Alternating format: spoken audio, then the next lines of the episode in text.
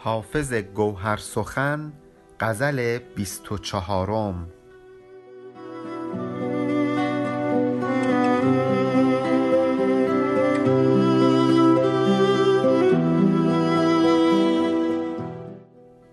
خیال روی تو در هر طریق همره ماست.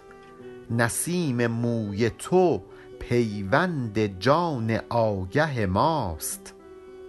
به رغم مدعیانی که منع عشق کنند جمال چهره تو حجت موجه ماست. ببین که سیب زنخدان تو چه می گوید هزار یوسف مصری فتاده در چه ماست. اگر به زلف دراز تو دست ما نرسد گناه بخت پریشان و دست کوته ماست. به حاجب در خلوت سرای خاص بگو فلان ز گوشه نشینان خاک درگه ماست. به صورت از نظر ما اگر چه محجوب است همیشه در نظر خاطر مرفه ماست. اگر به سالی حافظ دری زند بگشای. که سال هاست که مشتاق روی چون مه ماست.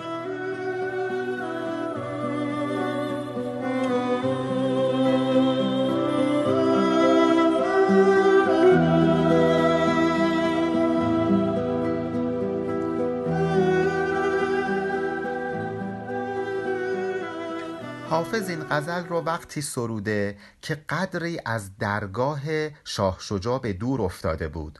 شاه شجاع به خاطر اینکه معروف بود به باده گساری معروف بود به ایشونوش بعد از یک مدت تصمیم می‌گیره که زواهر شریعت رو بیشتر رعایت بکنه. حافظ رو از دربار دور می‌کنه و اتفاقا کسانی که به زهد معروف بودن رو به خودش نزدیک می‌کنه.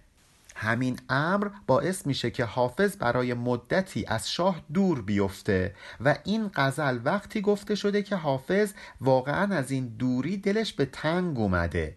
داره به شاه شجاع یواشکی نامه میفرسته. بهش میگه میگه درسته که من از تو دور افتادم ولی به یادت هستم. به یاد روزهایی که کنارت بودم هستم. و این رو هم باید بدونیم که این نامه ها نهایتا اثری نمی‌کنه و حافظ برای دو سال تبعید میشه به یزد.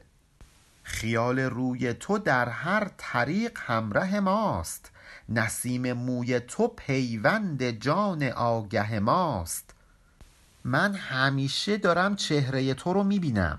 روی تو خیال روی تو همیشه جلوی چشم منه. انگار یکی به یه نفر بگه درسته که از تو دورم ولی عکست همیشه جلو چشامه. و این نسیمی که از موی تو میاد چسبیده به جان آگه من. پیوند شده به جان آگه ما.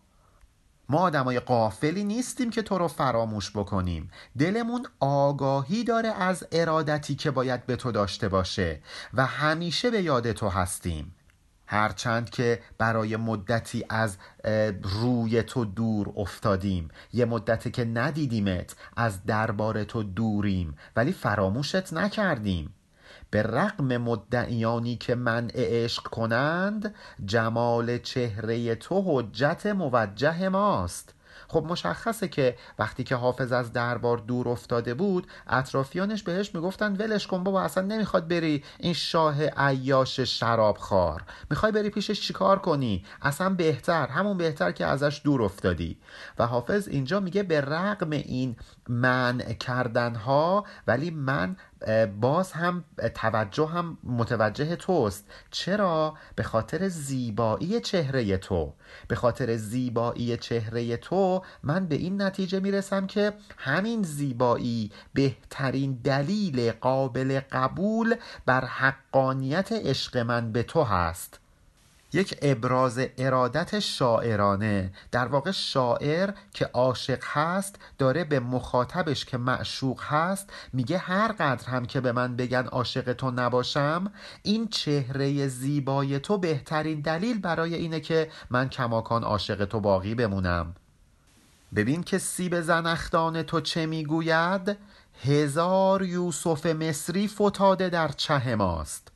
چونه آدم بهش گفته میشه زنختان این زنختان دو تا چیز داره. یه سیب زنختان یه چاه زنختان سیب زنختان برآمدگی چونه است و چاه زنختان فرو رفتگی وسط چونه.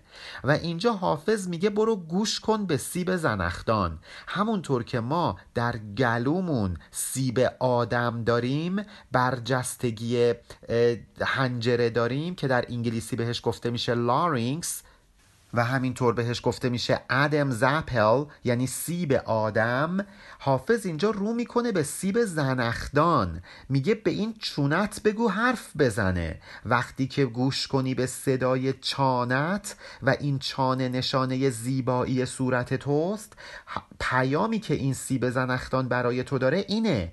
هزار یوسف مصری فتاده در چه ماست. هزاران هزار زیبارو در مقابل زیبایی این چهره میفتن تو چاه. البته این رو اینطوری هم می‌تونیم معنی کنیم که حافظ داره به شاه شجاع میگه. در این درگیری که بین تو و شاه محمود هست و شاه محمود برادر توست همونطور که برادران یوسف یوسف رو انداختن تو چاه تو هم شاه محمود رو شکست میدی و میندازی تو چاه. اگر به زلف دراز تو دست ما نرسد گناه بخت پریشان و دست کوته ماست.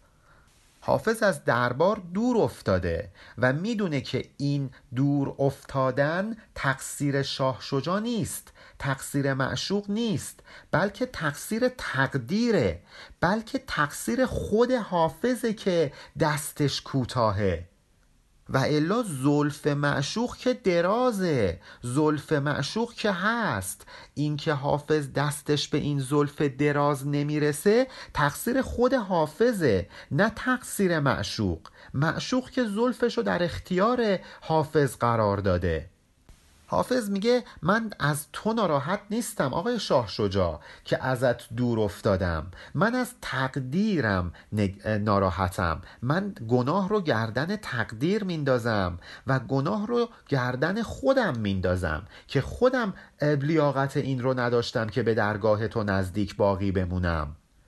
خودم نتونستم تو رو اونطور آگاه بکنم که بدونی کار درست چیه. من مسیر درست رو می‌دونم ولی نتونستم به تو نشون بدم و این گناه منه. منم که زبانم انقدر گویا نبود که بتونم تو رو متقاعد کنم. به حاجب در خلوت سرای خاص بگو فلان ز گوش نشینان خاک درگه ماست. حافظ پنج مصرع رو بیان می‌کنه و به شاه شجا میگه میگه این رو به حاجب درگاهت بگو به نگهبانان قصر بگو چی رو بهش بگو؟ فلان ز گوش نشینان خاک درگه ماست.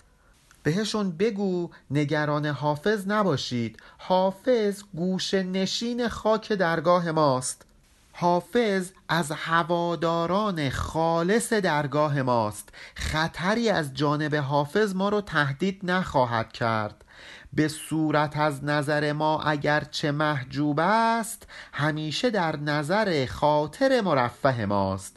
درسته که یه چند سباهی به ظاهر از درگاه ما دوره. چند وقته که ما ندیدیمش دور از چشم ماست. ولی همیشه حواس ما به حافظ هست. همیشه ما حافظ رو در خاطر داریم. اون رو از یاد نبردیم. یادمون نرفته که چه ارادتی به ما داشت. اگر به سالی حافظ دری زند بکشای که سال هاست که مشتاق روی چون مه ماست. حافظ به شاه شجا میگه آقای شاه شجا به این نگهبانان درگاهت بگو اگه بعد یه سال حافظ اومد در قصر رو زد در رو به روش باز بکنید. سالهای ساله که این حافظ مشتاق روی چون مه ماست. خیلی دوست داره روی چون مه ما رو ببینه. مشتاق زیارت ماست. اگه سالی یه بار اومد این در و زد تردش نکنید. دلش می‌خواد ما رو ببینه کاری نداره نیازی نداره. فقط دلش می‌خواد چهره زیبای ما رو ببینه. مشتاق زیارت ما هست. این نکته هم باید بهش توجه بشه. اصلا این که ما با دیوان حافظ فال می‌گیریم. نه مثلا با غزلیات مولانا نه با غزلیات سعدی. همین دو وجهی بودن غزلیات حافظه. یا حتی چند وجهی بودن این غزلیاته. یعنی شما این غزل رو هم می‌تونی بر اساس تحقیق های حافظ پژوهان نسبت بدی به شاه شجاع و یا اصلا نسبتش می‌تونی بدی به خداوند یا حتی می‌تونی نسبتش بدی به معشوق زمینی. سعدی 90 درصد غزلیاتش حتی بیشتر برای معشوق زمینی گفته شده. مولانا تقریبا 100 درصد غزلیاتش برای معشوق آسمانی بوده.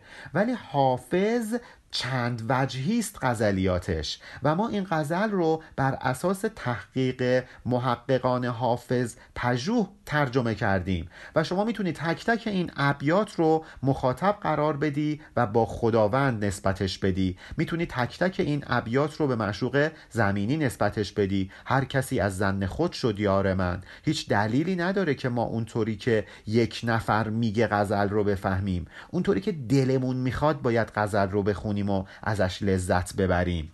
وزن این غزل زیبا هم بود. مفاعل فعلاتون مفاعل فعلات. علی ارفانیان